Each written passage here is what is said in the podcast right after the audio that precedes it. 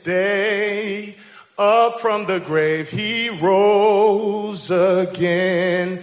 And as he stands in victory, since curse has lost its grip on me, for I am his and he is mine, bought with the precious blood of Christ. Last verse. No guilt in, no. Death this is the.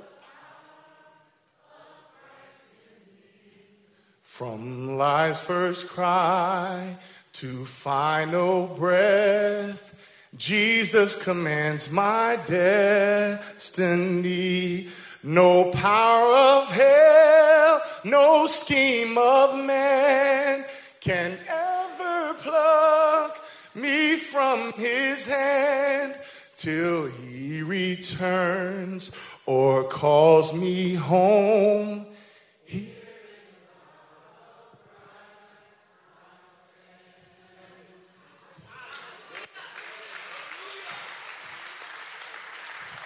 Hallelujah. He has won the victory. Hallelujah. You have won it all for me. Cause death could not hold you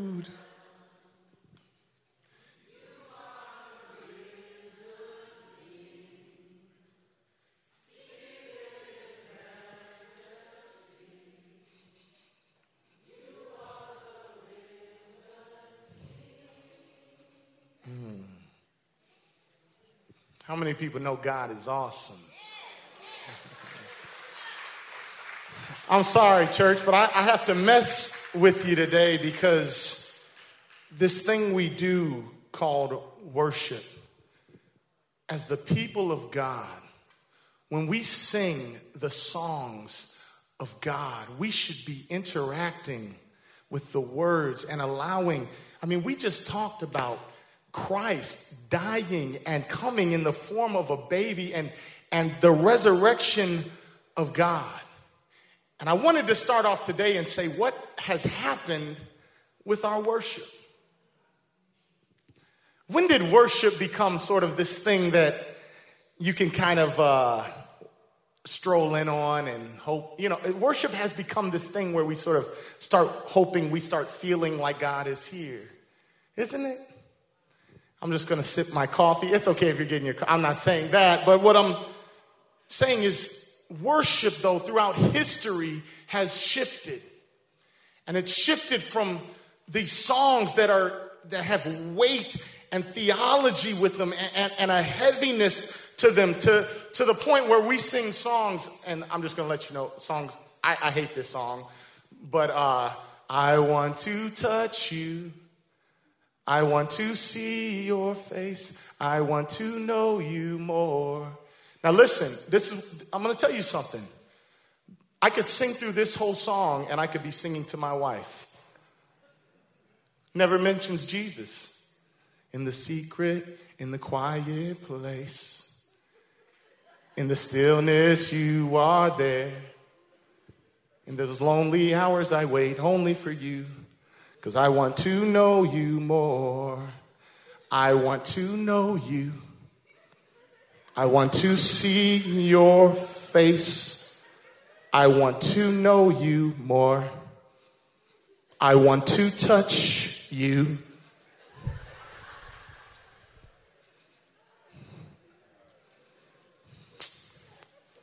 This is a song I imagine teenagers singing to each other at some point, as the church of God, we have to become deep, not just in, in the time when we're in the word, but when we're singing. We need the depth of God to be our reality. The Westminster Catechism says that the chief end of man is to glorify God and to enjoy Him forever.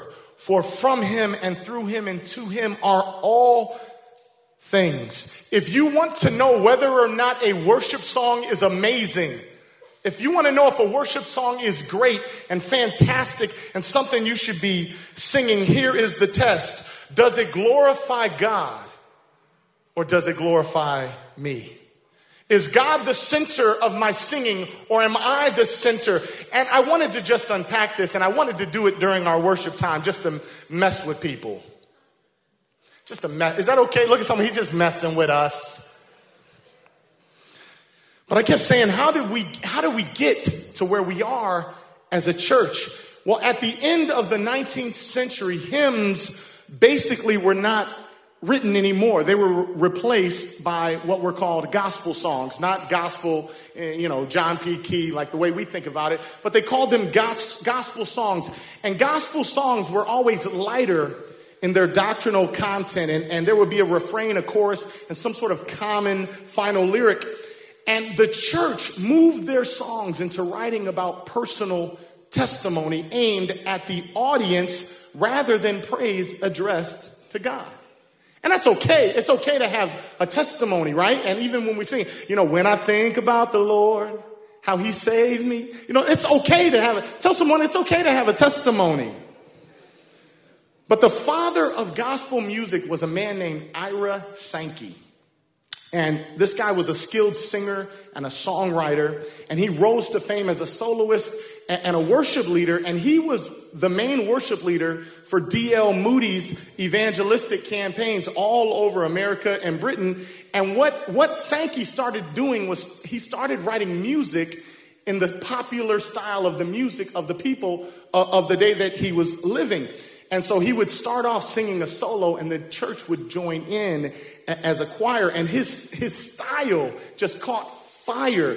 And the hymn writing at some basic level died off. It just died off. And if you were to open up a hymnal, you can only find one hymn really with a date after 1940 a song called How Great Thou Art.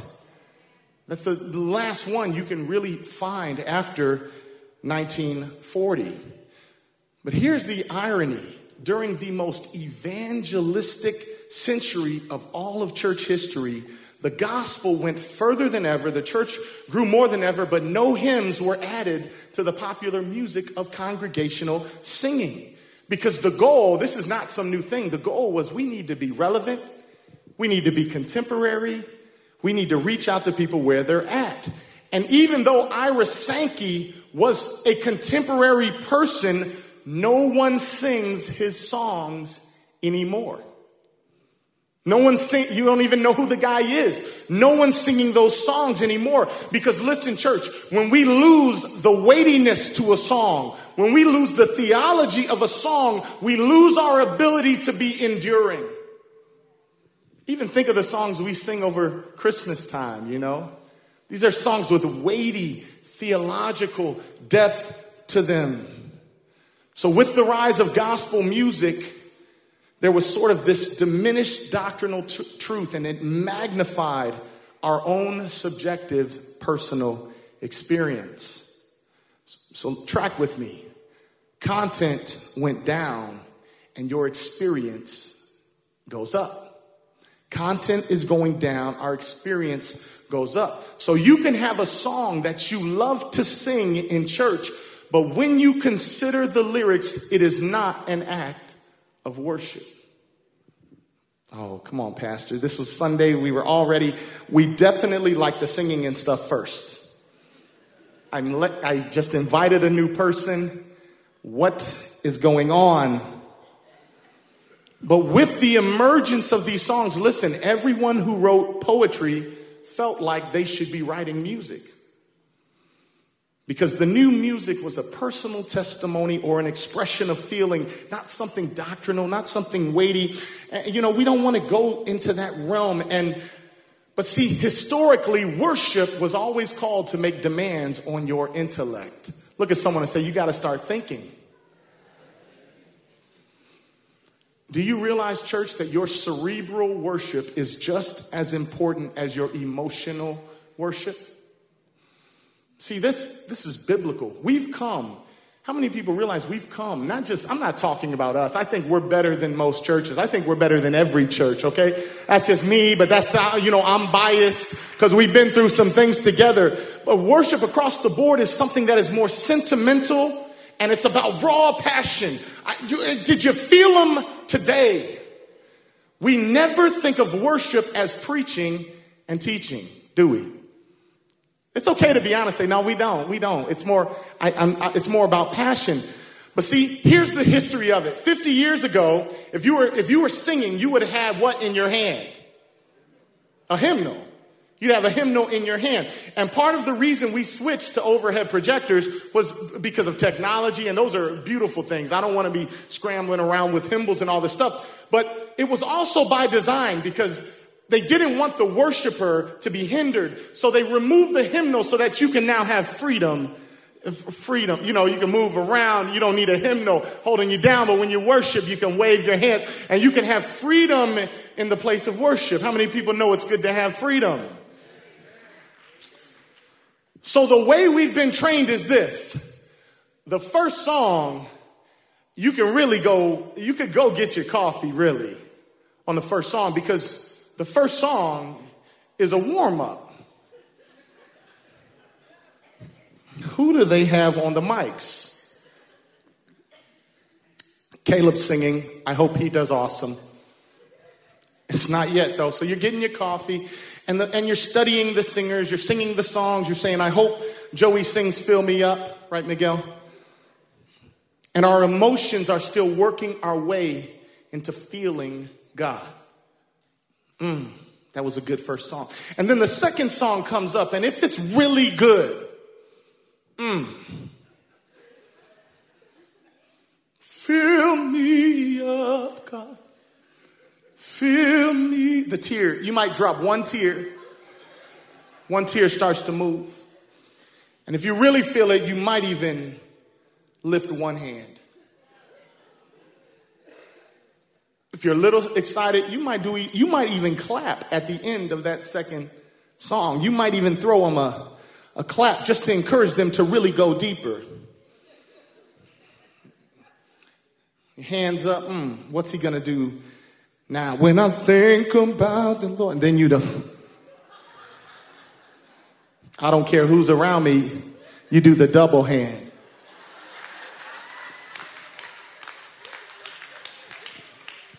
You don't even have to be singing.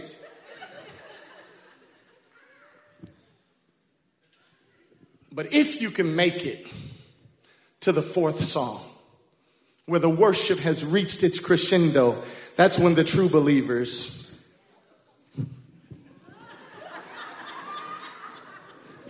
You know, that's the moment when you know you have arrived at an experience of quality worship because we've convinced ourselves that the role of worship is to elevate our emotional state of being.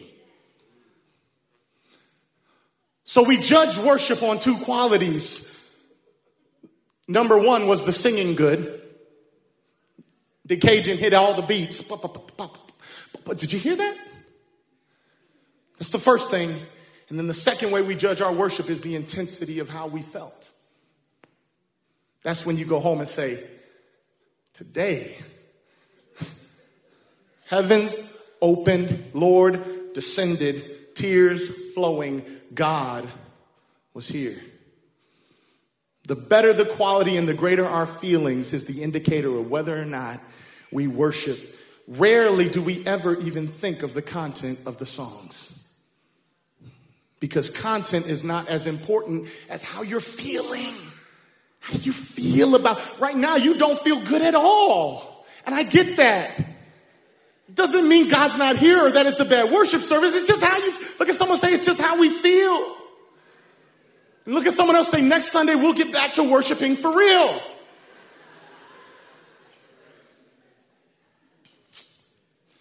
It's so easy to believe that the rise of my own emotions is an indication of how I measure, measure the force of God's visitation. Sing to me, Joey, stir our emotions. See, because passion divorced from the intellect is what defines many of us in terms of our concept of how and why we worship. And then here's what we say Pastor's about to preach. It's time for us to focus. It's time for me to engage my mind now because we're going into the word. We are a word believing church. Get ready, get ready, get ready. And my mind, all of a sudden, our mind is, is concentrated on the word. Preaching, though, which used to be the centerpiece of the worship service, is now something that is distinct from worship. I'm not saying in our minds, but I'm saying in a general sense, it's distinct from worship. It's something that we do in addition to our worship time. So if I preach at the beginning of a service, I'm messing up the flow of worship. It's, this is a brief intrusion to my praise and my worship and how I'm feeling right now.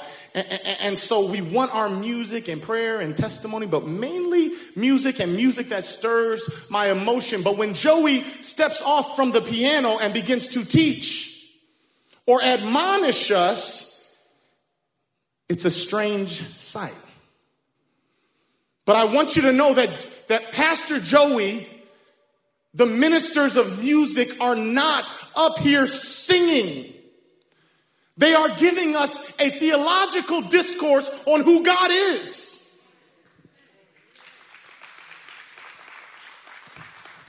The Bible says in Colossians, let the word of Christ dwell in you richly in all wisdom, teaching and admonishing one another in psalms and hymns and spiritual songs, singing with grace in your hearts to the Lord.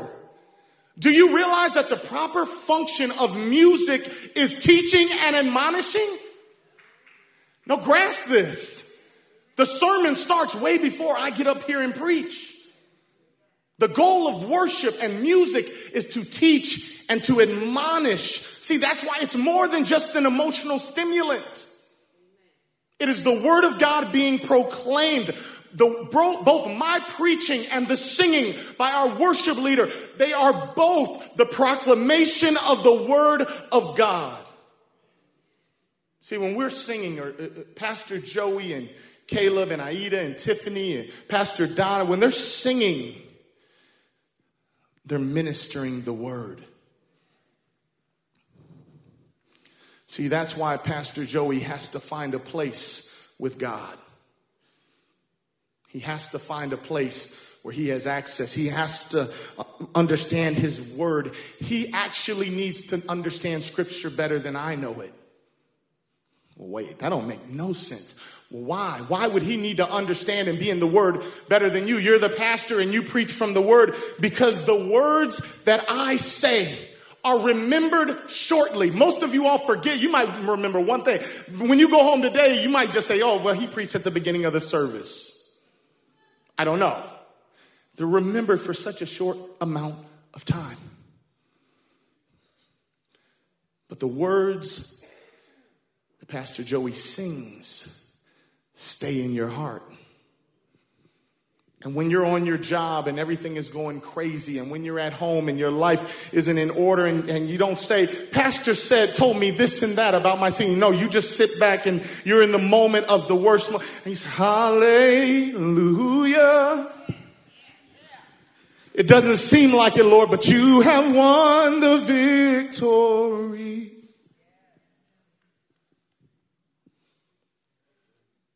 See, sometimes a song will get you through. All these people, they say this and that, but hallelujah, you have won. See, all because you know a few chords on the piano does not qualify you to rightly divide the word of truth. But if you are a worship leader, you must have a love of theology and a life filled with worship and adoration to the King of Kings and the Lord of Lords. Listen, the leading Old Testament musicians in First Chronicles chapter 15 verse 19 were three guys, Heman, Haman, Heman, whatever, Asaph and Ethan. Three guys. The leading worshipers, First Chronicles 15 19. These individuals were Levitical priests. They were men who devoted their life to the service of God, men trained in the scriptures and in handling the word of God. Do you realize that these three individuals are listed as authors of the Psalms? Authors of our scripture?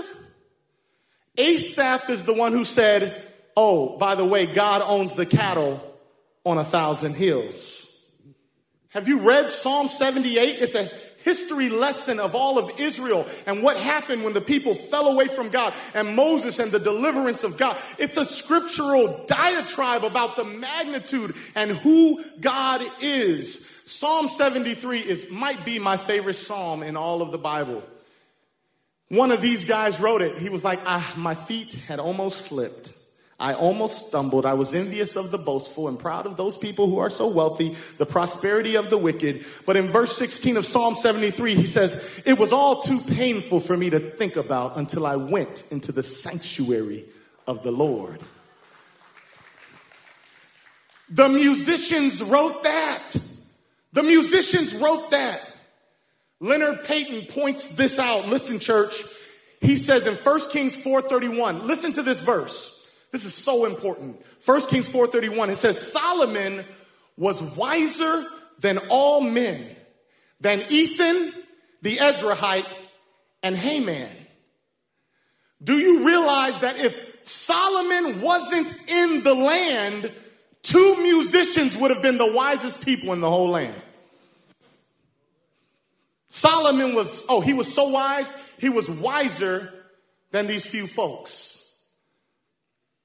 So good to have our Woodlands people joining us. He was wiser than all of these folks. Church, listen, musicians were the teachers of the highest possible order. And listen to what I'm going to say. Levitical musicians were scattered throughout the land and they served as the teachers of Israel. The Psalms, church, was a textbook. And the textbook was a book of songs. See, we call Joey Pastor Joey not just because he's been in ministry for 15 years and has this resume or that resume, but we call him that because his goal is to teach and to admonish us. Here's some takeaways. First off, music. Music. It's not just an emotional experience.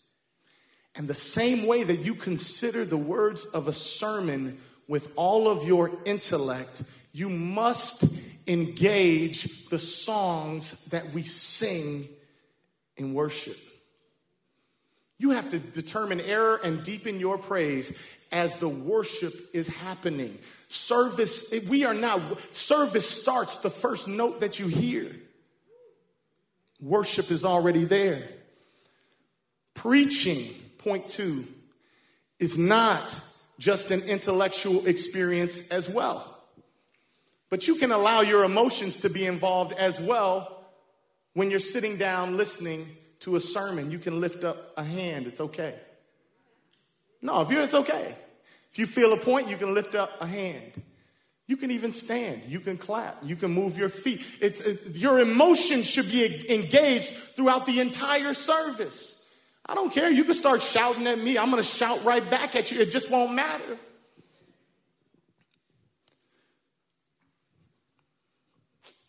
As long as when you stand and clap, you're not clapping for me, but you're clapping for the God who we serve.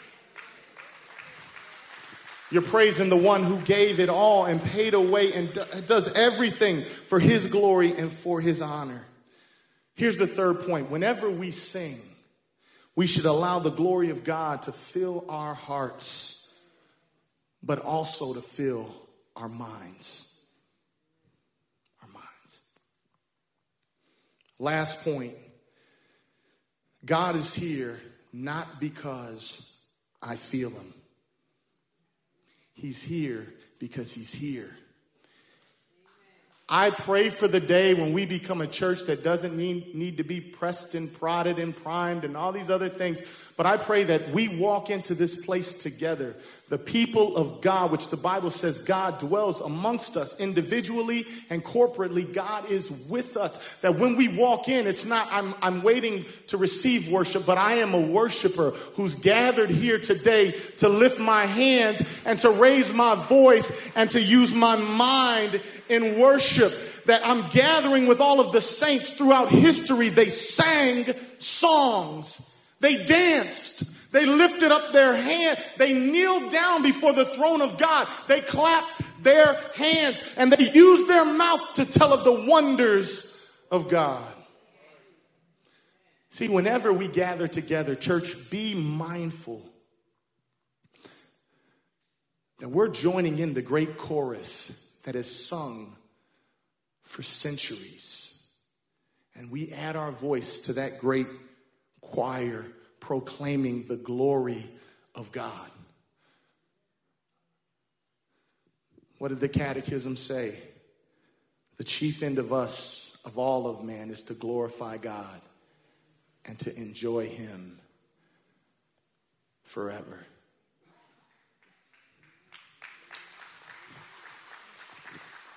I want those that have gathered here to worship to just close their eyes. And I want to pray over us as a church. Father, I pray that you would make Freedom Church a place of worshipers. Father, that you would transform even the way we praise, that there would be no fear in our hearts, God. But Lord, that we would gather here, God, to worship you in spirit and in truth, God, with our minds, with our hearts. And Lord, that we would understand the beauty of a song. Lord, that these are the things that delve into the depths of our emotions. God, but allow our minds to be absorbed with the beauty of who you are whenever we gather together in worship. Father, today, I pray that a song would raise up in our hearts as we worship you. Burning, keep your lamps trimmed and burning. The time is drawing nigh. Keep your lamps trimmed and burning. Keep your lamps trimmed and burning. Keep your lamps trimmed and burning. The time is drawing nigh.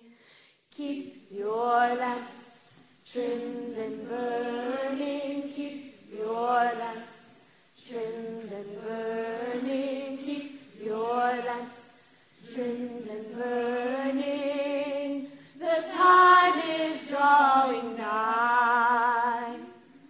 Keep your lamps trimmed and burning. Keep your lamps trimmed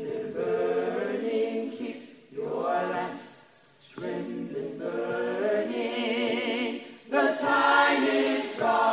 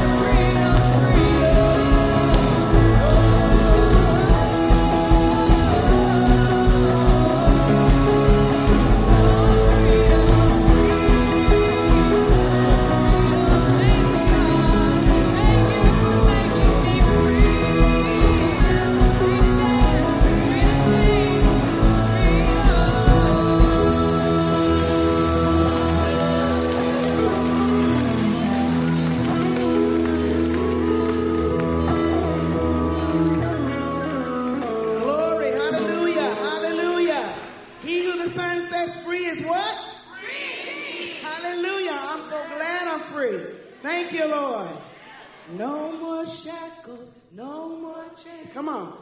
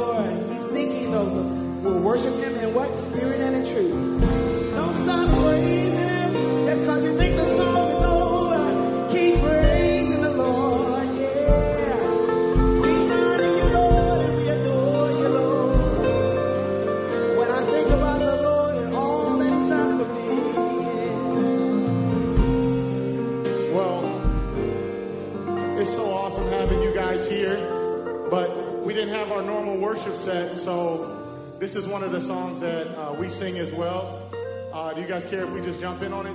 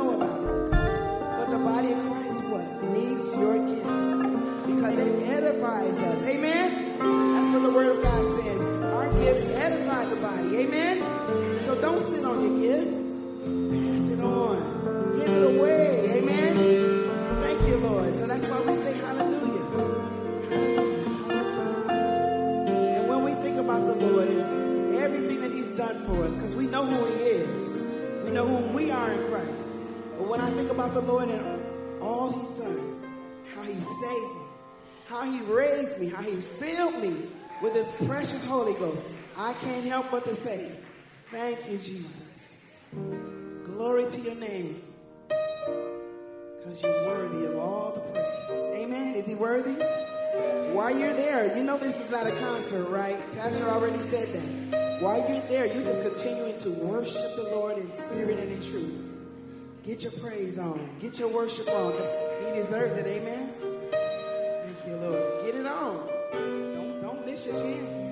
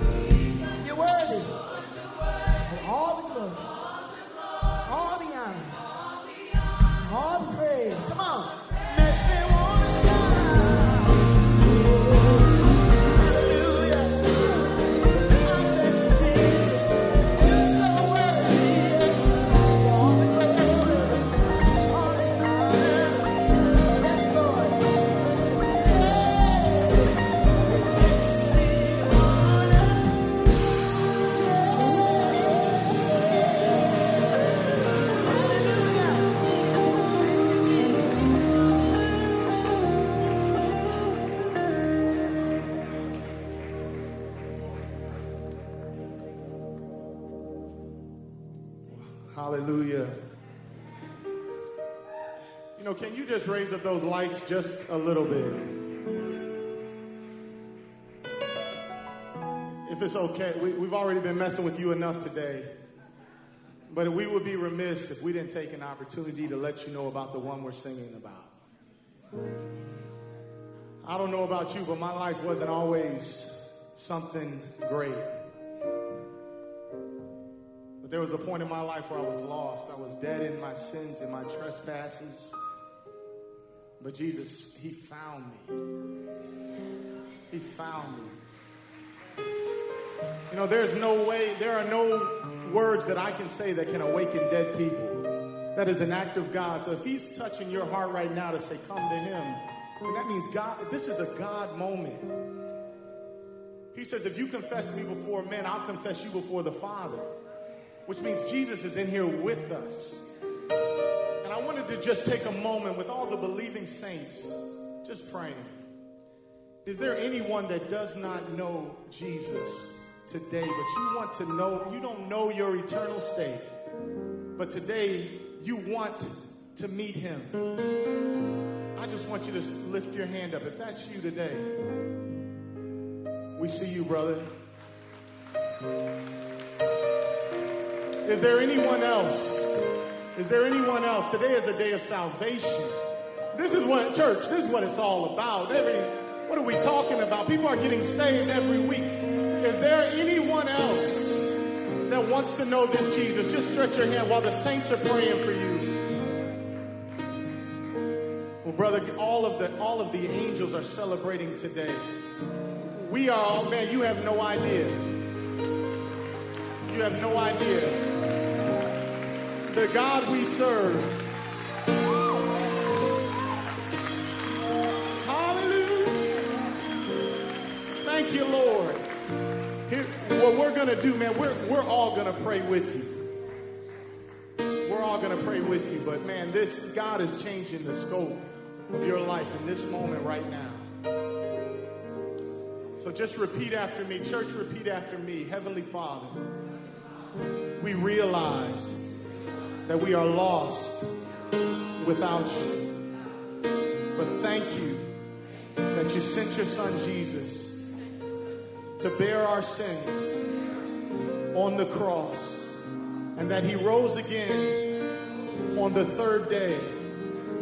Father, and that if we place our trust in Jesus, we are reconciled with you. Lord, we trust you. Thank you, Jesus, for saving me. We repent of our sins. Thank you for grace in my life. Thank you, Jesus. If you prayed that prayer today, I want you to know, sir, you have you have walked over from death into life. Somebody give God praise in this place. Somebody thank him for what he's doing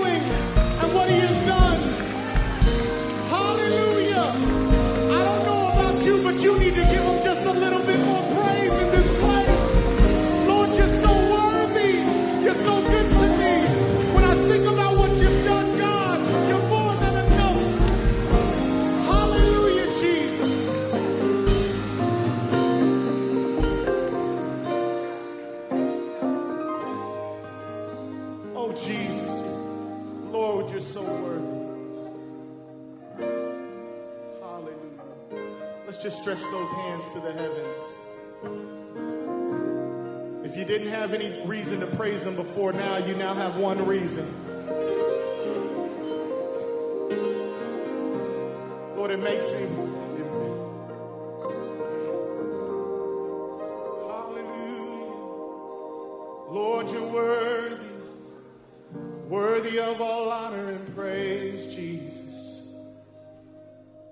Giver of life, Jesus. Lord, we gather around your throne, Jesus. Worthy of all the praise, Jesus. Lord, we give you the highest praise. We give you the highest praise. Give you the highest praise. Lord, we give you. Let's just make this an atmosphere of worship. and We give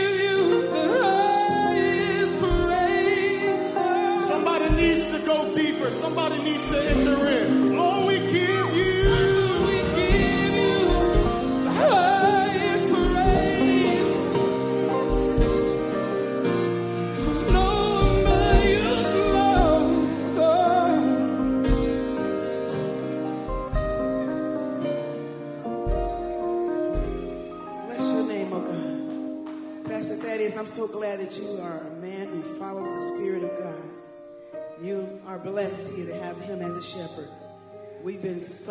together. Yes, go ahead and give God praise for you.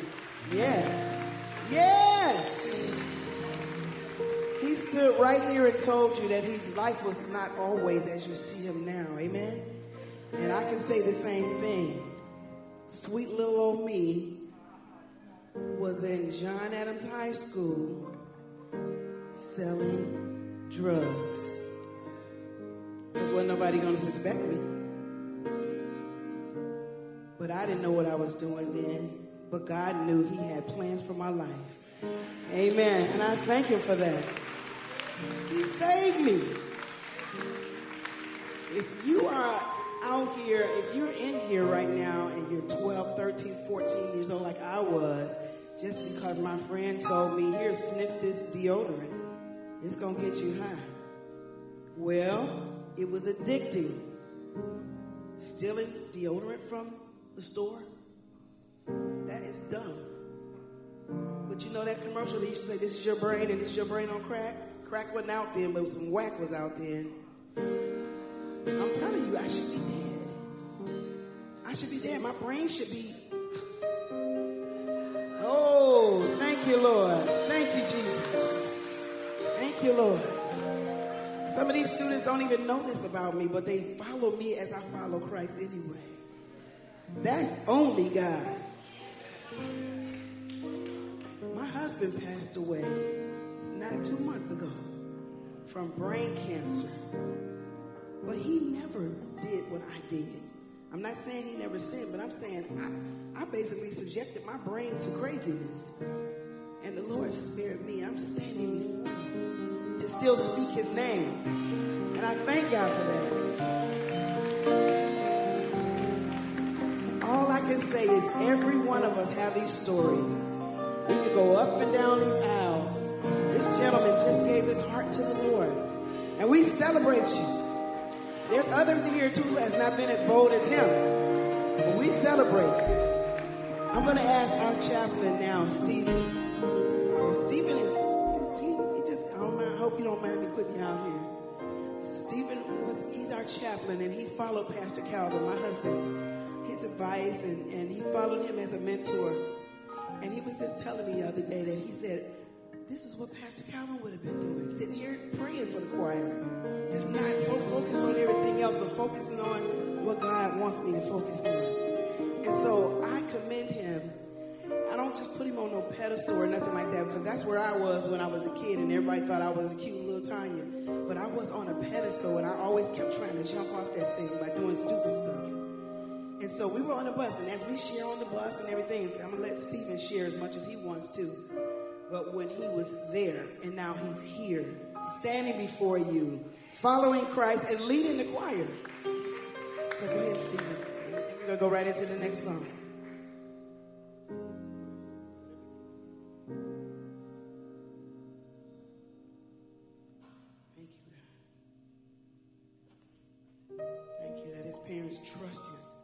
Trust us to see him here being led by your spirit.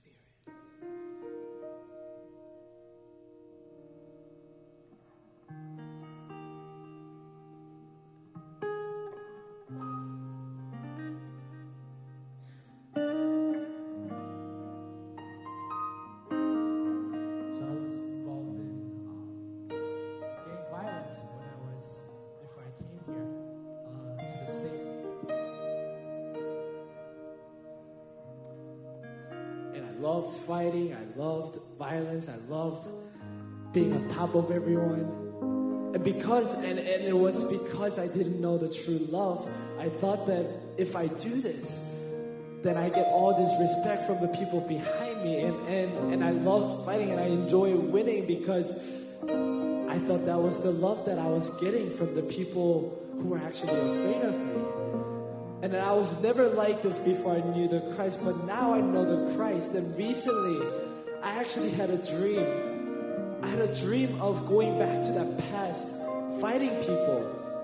And in that dream, I was out of control. And then, and then in that dream, I said, actually, this is really who I am. And, and I woke up being afraid of going back. And that morning, I opened up my Bible and I was praying, Lord, that's not who I am, right? Father, you saved me. That's not who I am, right? And God told me deep inside of my heart, saying, No, you're not. You're my child now. You are a newborn creation. A lot of people say they, we don't see miracles today, but I don't know what that is if that's not a miracle. If God has saved me and put words in my mouth to praise Him and sing praises to Him, I don't know what that is. And all my friends, so unfortunately, a lot of them are in prison, they're incarcerated. And I go to them. This, I, I, I visited them this summer. And they were so shocked. They saw the joy in my heart. They, they, they saw the love that I encountered. And I said, Jesus is the truth, guys. We don't, we're reborn Christians. You don't have to live in that past anymore. So this song is actually called You Are Great. And it, it just praises God for how great He is for the miracles that He did. And I invite you today to, to ask God for the miracle so that we may be different as, as we walk out of this door than, than when we came in. That we'll see the miracle in us becoming more like Christ and becoming more like the reborn creation that He has called us to do. So we praise you, Lord. Praise you, Lord. And next year, we're planning to go to South Korea because God is opening doors for our 30th anniversary tour. And honestly, I, I, I do not know how that's going to happen, but I know God is going to open the door. And, and He is opening doors already. So praise you, God. Thank you, Lord. Lord,